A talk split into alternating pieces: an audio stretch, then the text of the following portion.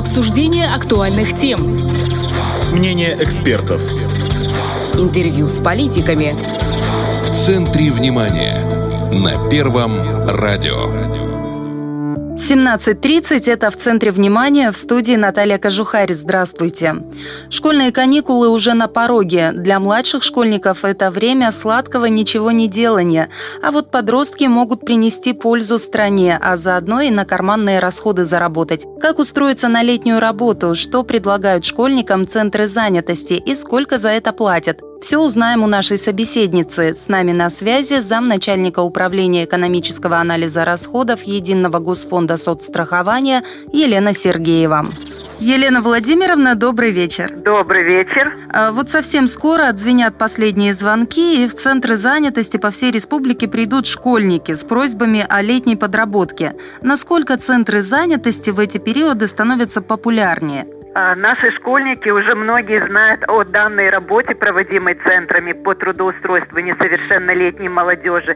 И, как правило, заранее начинают звонить и интересоваться. А, в прошлом году у нас по республике за период летних каникул направили на временную работу более 300 несовершеннолетних. Желающих, конечно, было в разы больше, но, к сожалению, не все желающие школьники могут трудоустроиться ввиду ограниченного количества рабочих мест, предложенных работодателями. А когда начинают работать э, для приема документов и какова сама процедура? Какие документы собрать школьнику? Наши детки начинают звонить и приходить в центры, начиная с середины мая. Специалисты отдела содействия занятости объясняют, какие виды работ предоставляют работодатели, какие необходимы документы, выдают памятку для облегчения сбора документов. То есть это у нас носит заявительный характер. Необходимо личное заявление о принятии на работу, письменное согласие одного из родителей несовершеннолетнего гражданина. Для лиц до 15 лет и органа опеки и попечительства также необходимо. Свидетельство о рождении ребенка или паспорт, если лица уже достигли 16-летнего возраста. Справочку из образовательной организации об обучении и, естественно, медицинскую справку о состоянии здоровья. Вот это вот перечень наших документов. А с какого возраста дети имеют право трудиться вот по закону на летней подработке? Детки с 14 до 18 лет могут быть трудоустроены на работу по программе летней занятости, свободное от учебы время. Программа проходит с июня по август месяц, но в связи с большим количеством желающих поработать в летнее время и, как ранее уже говорилось, ввиду ограниченного количества мест, предложенных работодателей, для большего охвата детей в основном период работы составляет один месяц. В некоторых случаях один ребенок может работать все три месяца. А какие это некоторые случаи? Э, ну, когда, допустим, у нас достаточно мест, э, это э, чаще всего небольшие центры, так как Тирасполь, Бендеры, Слободзея, много желающих пытаются охватить как можно больше деток, поэтому месяц не больше в крупных центрах. А куда чаще всего устраиваются дети вот в этот период?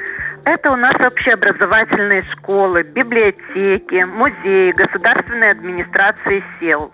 По Тирасполю такие организации, как Спецзеленстрой, Республиканский ботанический сад, Екатерининский парк, Приднестровский научно-исследовательский институт сельского хозяйства. И что они там делают? А, какие работы они выполняют? Это у нас в основном благоустройство и озеленение территории. Также а, выполняют технические работы. Это и библиотечный фонд, подшивка архивных данных, систематизация данных, но больше, конечно, благоустройство территории. То есть э, либо на воздухе с метелками и сапками, либо с бумажками. Либо в помещении с бумагами, да.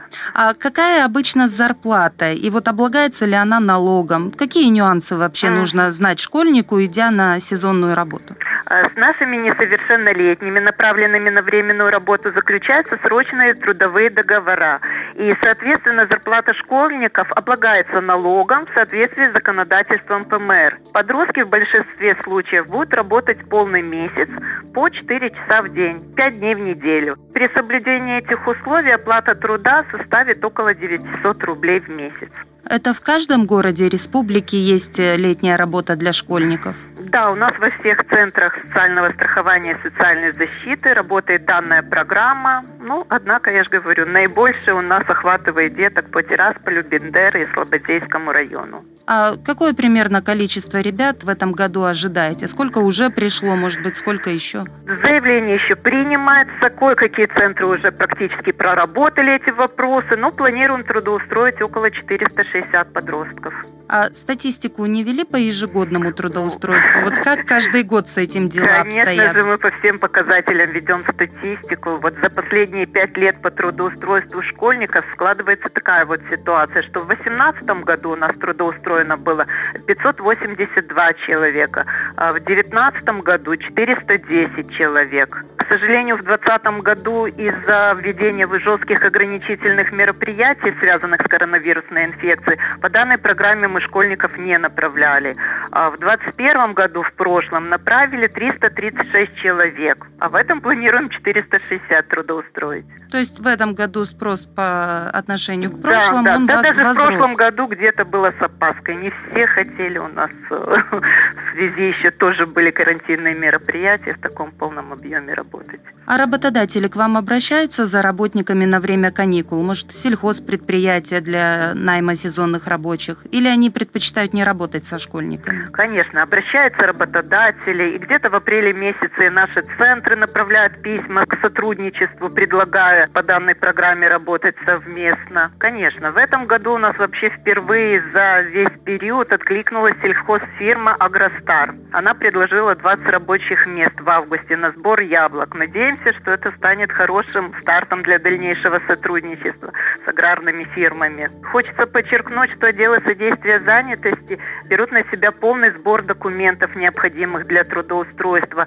Работодателям необходимо только заключить трудовой договор с детьми. А что еще нужно знать э, потенциальным работодателям? Какие условия труда должны быть, чтобы соблюсти все нормы законодательства и права несовершеннолетних? Э, В соответствии с законодательством ПМР несовершеннолетние граждане не могут быть трудоустроены на работу, наносящую ущерб здоровью, там, нормальному их развитию, нарушающему процесс обучения. Запрещается применять труд несовершеннолетних на работах с вредными опасными условиями труда, а также на работах, выполнение которых может причинить их вред здоровью. Запрещается переносить и передвигать работниками в возрасте до 18 лет тяжести, превышающие установленные для них нормы. Ну, естественно, продолжительность рабочего времени. А В период летних каникул он не может превышать 24 часа в неделю. Это для несовершеннолетних в возрасте от 14 до 16 лет. И 36 часов в неделю для несовершеннолетних в возрасте от 16 до 18 лет. И обязательно период работы несовершеннолетних граждан должен подтверждаться справкой или записью в трудовой книжке. То есть это такие основные моменты. А что делать, если ребенок трудоустраивался не через центр занятости, а сам, через знакомство и так далее? Как обезопаситься от обмана как в финансовом плане, так и в плане условий работы? Ну, это надо заключить срочный трудовой договор с работодателем. Это и будет гарантия защиты прав несовершеннолетнего. Или, как говорится, обратиться к нам. У нас все гарантировано в рамках закона. То есть надежнее все-таки прийти в центр занятости? Да, да.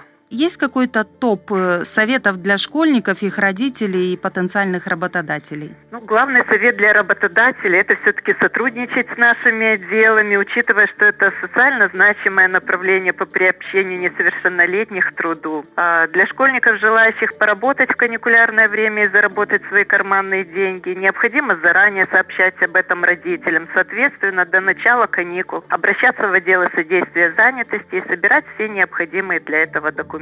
Ну, а родителям, в свою очередь, мотивировать к детей, приобщать к труду. Ну вот, по сути, школьники – это люди без профессии. И в силу разных обстоятельств, оканчивая школу, не все идут учиться. Есть в центрах занятости сейчас какие-то программы, помогающие людям без профессии освоить какую-то специальность и вот пойти по ней работать? Конечно, есть такая программа, называется «Молодежная практика», позволяющая безработной молодежи, не имеющей профессии и трудовых навыков, получить э, возможность пройти курс профессиональной подготовки в организациях республики. И под руководством квалифицированного мастера-наставника наставника, тем самым повысить возможность своего трудоустройства. В рамках этой программы мы сотрудничаем с молодыми людьми в возрасте от 16 до 34 лет. Ну и давайте в завершении программы проговорим номера телефонов Центра занятости, по которым можно уточнить всю информацию, которая интересует людей. По Тирасполю телефон Центр социального страхования соцзащиты города Тирасполь 0533 9 14 13. По Центру социального страхования и социальной защиты города Бендер 0552 2 10 23. По Центру социального страхования и соцзащиты города Слободзея 0557 2 49 40. По Центру социального страхования и социальной защиты города Рыбницы 0555 2 20 49. По Центру социального страхования и социальной защиты города Дубасары 0215 3 54 76 по Центру социального страхования и социальной защиты города Григориополь 0210 3 22 68. По Центру социального страхования и социальной защиты города Каменки 0216 2 1701.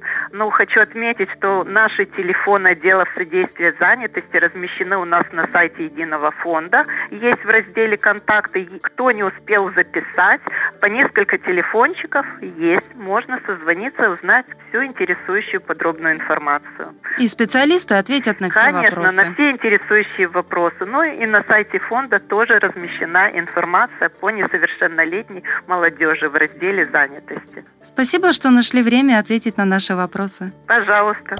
С нами была замначальника управления экономического анализа расходов Единого госфонда соцстрахования Елена Сергеева, а в студии работала Наталья Кожухарь. Это в центре внимания. Всем хорошего вечера и оставайтесь с Первым радио. Обсуждение актуальных тем. Мнение экспертов. Интервью с политиками. В центре внимания. На Первом радио.